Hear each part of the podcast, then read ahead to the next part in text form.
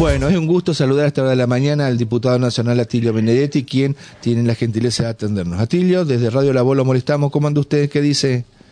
¿Qué tal? Muy buenos días. Bien, bien, muy bien, gracias. ¿Dónde anda? ¿En Buenos Aires? ¿Paraná? ¿La Roque? Mire, ¿qué, No. ¿qué pueblito La Roque es? ¿Qué, qué, qué pueblito? Llega anoche, llega anoche de regreso. Está bien. Eh, estu- estuve ayer todo el día en, Ajá. bueno, en Buenos Aires eh, y la verdad que, bueno, un día intensísimo ayer. Ustedes decían una ley ómnibus, carruaje, no sé qué. Yo cuando yo cuando era chico decíamos un, un- es, es un es un colectivo doble camello, ¿no? Doble piso. ¿eh? Sí, es verdad. Que En una época había problemas con los vientos, con esos colectivos que está casi mientras que, de, de la mientras que no se- mientras que sea camello y no sea troyano, está todo bien, ¿no? Y bueno, no sé, no sé. Digo, la, la- la verdad que para ponerle un poco de humor, eh, está muy bueno, es, es este, la verdad que 600 y pico de artículos, eh, bueno, varios capítulos, eh, yo diría, y- y- creo que nunca, nunca en la historia argentina ha habido un, un paquete de medidas este, de, tanto volumen, así que vamos a irlas analizando de a poco. Pero lo, pero lo primero que quiero decirles es que, que a mí eh, me parece en, en el artículo 1 eh, pide una, una emergencia económica, previsional, financiera, administrativa. Mm, total. eh, decir, Una emergencia total. Y, y- y una, y una delegación Ah. y una delegación de facultades eh, por, por dos años con la posibilidad de renovar los otros dos años más, con lo cual el próximo, todo el mandato del presidente Milei estaría... Facultades delegadas.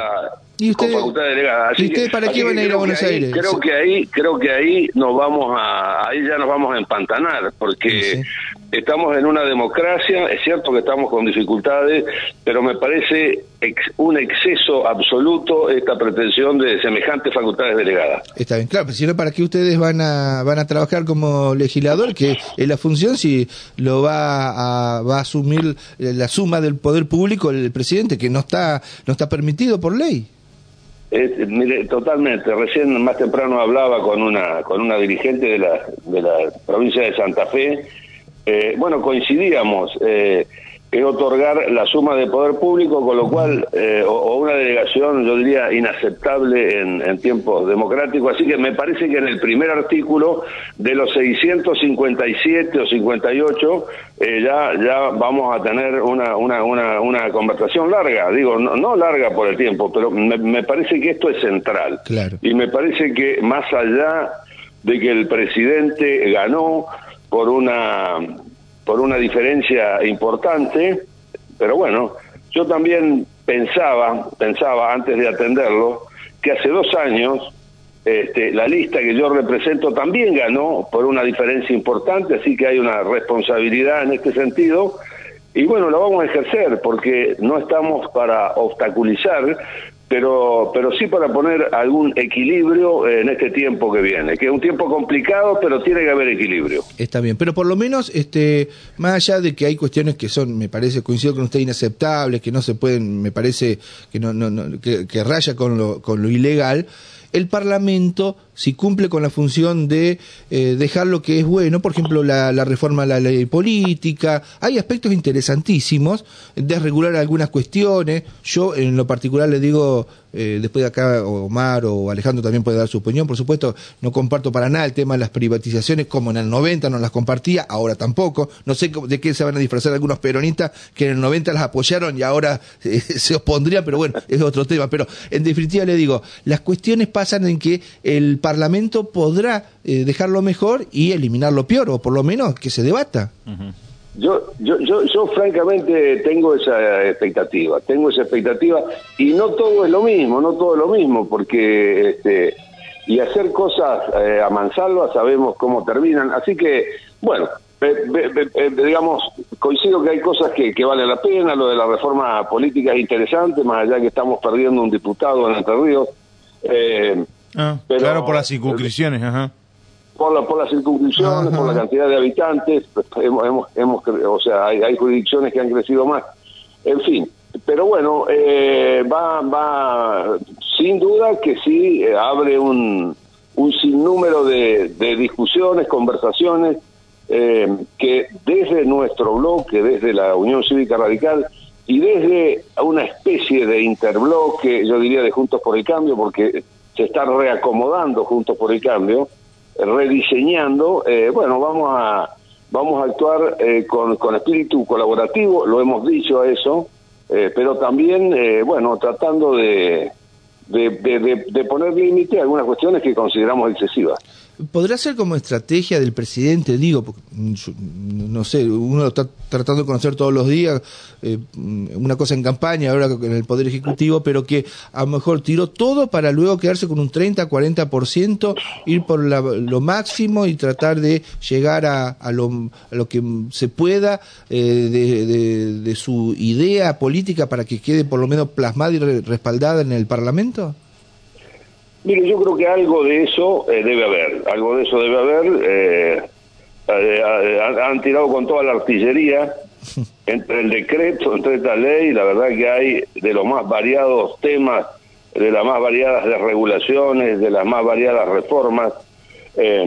así que, bueno, yo creo que seguramente hay algo de, este, de esta de esta estrategia que ustedes están planteando. Eh, veremos a ver si podemos ir separando la paja del trigo. Benedetti Omar Bravo lo saluda. les quiero preguntar la conformación del, del, de los nuevos bloques, ¿no? Porque hay como una especie de ayornamiento en lo que respecta a Juntos por el Cambio, ¿no? Algunos dicen ya Juntos por el Cambio, así como en su momento se planteó, no existe más. Bueno, ustedes estarán, digamos, evaluando. Pero a partir de este nuevo bloque, donde aparece, por ejemplo, un entrerriano como este eh, Morchio, ¿no? Es como que este allí, digamos, tienen lazos con Frigerio en Entre Ríos, con Yayor, eh, en Córdoba, con Torres en Chubut, por, por nombrar algunos gobernadores, ¿no?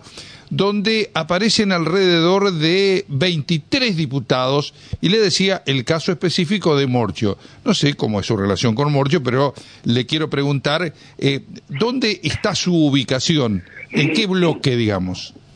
Bueno, sí, no, mire, la ubicación con Morchio, excelente, digamos, eh, formamos parte de la misma propuesta acá en Entre Ríos y, y además somos casi vecinos porque reside Morcho en Gualeguay. Pero digo, por, por, por, encima de esto personal, que no hay ningún problema, es cierto que ha habido algunas reconfiguraciones y están ocurriendo, porque esto que ustedes me, me, me, me están relatando ocurrió ayer, digamos, la conformación de ese bloque de, eh, perdón, de 23, de 23 legisladores, creo, creo que leí así. Sí, sí, 23. Este, sí, sí. Sí, que, que conduce eh, Miguel, Miguel Ángel Pichetto. Exacto. Miguel Ángel Pichetto y, y, también está allí este Emilio Monzó, que es un avesado legislador eh, de pro. Así que, pero digo, esto forma parte, esto forma parte, yo diría, del, del reacomodamiento del PRO, del PRO y de otras fuerzas políticas que estaban dentro de Juntos por el Cambio.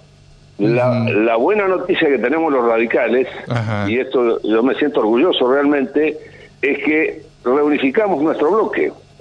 Y nosotros somos 35 legisladores que estamos actuando en bloque, que tuvimos una ardua tarea estos días pasados. Bueno, estamos, este, digamos, dispuestos a, interactuar eh, con nuestros eh, colegas que han, que han formado parte de Juntos por el Cambio, porque como bien decíamos, está en un proceso de, reconfiguración nacional, porque aquí porque tiene la particularidad en las provincias que si quieren podemos hablar aparte, digamos, acá estamos trabajando todos juntos, ¿no? Pero pero bueno, el radicalismo está está trabajando en, en bloque, está trabajando eh, unido, fue una tarea ardua, nos conduce hoy eh, de Loredo, Rodrigo de Loredo, hombre de Córdoba. Un hombre de Córdoba, un joven dirigente cordobés que fue candidato a, a intendente de la ciudad. Eh, bueno, eh, nosotros estamos, yo digo, ese paso lo hemos dado lo hemos dado bien y estamos trabajando en conjunto. No solamente entre los diputados, sino que estamos en conexión con los senadores y también con las nuevas autoridades de nuestro partido nacional. Atilio, eh, ¿tienen alguna idea de cuándo se puede comenzar a, tratar esto? Porque esto va a pasar a la comisión, es tan grande, es tan amplio como usted bien marca, y esto, ¿qué tiempo llevaría? Porque el gobierno como que quiere aprobar lo más rápido posible. No, no va a ser así, obvio. Usted tiene todo el derecho de analizarlo, debatirlo, cambiarlo, mejorarlo. Este, esto va para largo. Sí, ayer, ayer se barajaban varias hipótesis. Eh, yo lo primero que tiene que hacer el gobierno, digamos, y que, y- y- que se debe hacer, que se debe hacer, es constituir las comisiones. Las comisiones, porque esto va a ir a distintas comisiones, pero fundamentalmente a legislación general, a presupuesto y, y presupuesto y hacienda. Y en ese sentido, bueno, yo confío que esta- las comisiones se constituyan la próxima semana. Eh, hoy entiendo que la, la conversación de hoy de las autoridades de mi bloque y de las distintas autoridades de la Cámara es precisamente ponerse de acuerdo en la integración de esas comisiones. Esa era la tarea que tenían prevista realizar hoy este, en, en allí en la Cámara de Diputados. Bueno, yo entiendo que vamos a, a- a empezar a integrarlas a partir de la semana que viene y también había allí algún comentario eh, o, o rum de pasillo que el oficialismo, o sea, este, la, la Libertad Avanza tenía intenciones de hacer una sesión eh, a más tardar el 25 de enero. Ahora, ¿qué puede llegar, digamos, dictaminado eh, con algún cierto consenso para poder ser aprobado? Bueno, esto irá a verse en el transcurso de los próximos días. Por supuesto que no todo, porque esto es una cosa, este, obviamente, además algunas cosas son más prioritarias que otras. Está Claro. bien. Dígame, ahí está también incluido este, este impuesto que aquí quiere crear el, el presidente, por supuesto lo tiene que autorizar el Parlamento, el impuesto Kisilov para pagar la, la cuestión esta de IPF por la, la deuda y el, el juicio perdido en Estados Unidos. No, yo, yo francamente, si les digo, no, no, no, yo no encontré eso. Lo, lo que sí encontré, lo que sí encontré es un fenomenal aumento de, eh, de retenciones agropecuarias. Y Ah, digo ah. fenomenal fu- fu- fundamentalmente referido a las economías regionales. Así que ahí vamos a dar una, una gran batalla porque porque si teníamos este, ya con dificultades a las economías regionales, eh, bueno, y aumentando lo- lo- los derechos de exportación, poco vamos a exportar. Yo estoy de acuerdo que este plan pre- pretende promover el empleo privado, el desarrollo económico, y en esto coincidimos en grande, pero pero pero las pero las actividades que más pueden dinamizar la economía se las castiga este, con un fuerte aumento y en algunos casos imposición de, de- nuevos impuestos, así que eso también va a ser motivo de bastante debate. Está bien. Eh, no sé si usted habló con sus asesores este, jurídicos, pero el DNU eh, se lo podrá bajar, no sé, bueno, hay que esperar lo que hace la, la justicia, pero en definitiva ustedes no, por el momento no, no van a tomar la intervención, porque hay que hacerlo a través de la comisión bicameral. Sí, nosotros esto también tiene que eh, es responsabilidad del gobierno, eh, del- de, los presidentes de cámara, que para el caso que para el caso están tienen la responsabilidad la Libertad Avanza en constituir la comisión eh, bicameral correspondiente y bueno esto va a ser una especie de yo digo de minué digo como un baile allí eh, tiene tiene varias varias vueltas el tema del tratamiento del DNU eh, me parece que, que bueno va, va, va, va, va- va a tener algunos días. Yo lo que sí les puedo adelantar es que dentro de nuestro bloque hemos nos corresponde uno de los ocho integrantes de la comisión de DNU de la Cámara de Diputados y este y esto ha recaído en un en un joven diputado de, de San Luis que se llama este Francisco Monti Eh, bueno esto Ajá. nosotros ya tenemos nuestro representante así que estamos a la espera de que se constituya la comisión Perfecto. Benedetti, usted recién hablaba de las retenciones, ¿no? Porque la expectativa que se había creado justamente en la gente del campo era que este gobierno viniera con las posibilidades de que las retenciones empezaran a desaparecer. Esto no fue así. En la, en la economía regional, en la de Entre Ríos, eh, ¿a quién golpea eh, fundamentalmente? bueno el tema de la avicultura que es nuestra principal, yo diría, economía privada provincial o, o podemos considerarla como una economía regional, Entre Ríos es el principal productor, eh, se aumenta se aumenta de 5 puntos las retenciones a, a, 15 puntos. Entonces se multiplican por 3. ¿eh? Y, y, quiero decir que ya está golpeada en esta actividad porque, bueno, por los problemas de la, de la, de la gripe aviar que se detectaron en el país, son problemas sanitarios, pero que han trabajado mucho las cámaras este, de de productores y de frigoríficos entrerrianos para sortear esta dificultad y ahora tras de llovido mojado.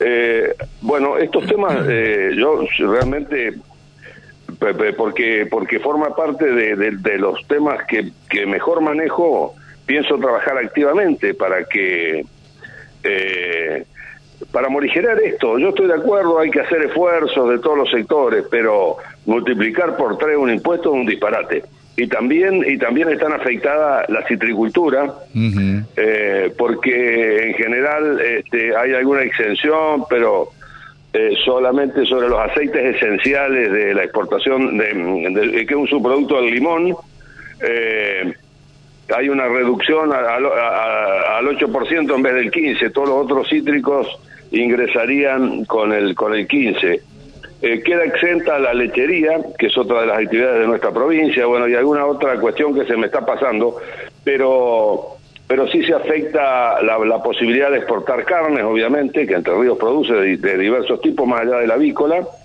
y, y bueno, y como, y como se dice en el campo, los productores en realidad pensaban eh, que con este gobierno se iban a disminuir las retenciones, y es como que fueron o fuimos por lana y salimos esquilados.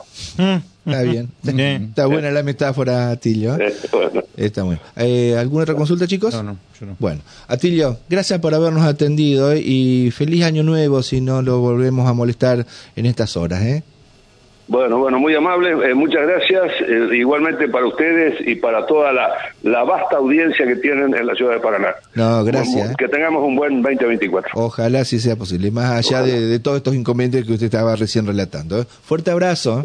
Abrazo grande. Muchas gracias. Igualmente, un abrazo. Muchas gracias. Astilio Benedetti, diputado nacional.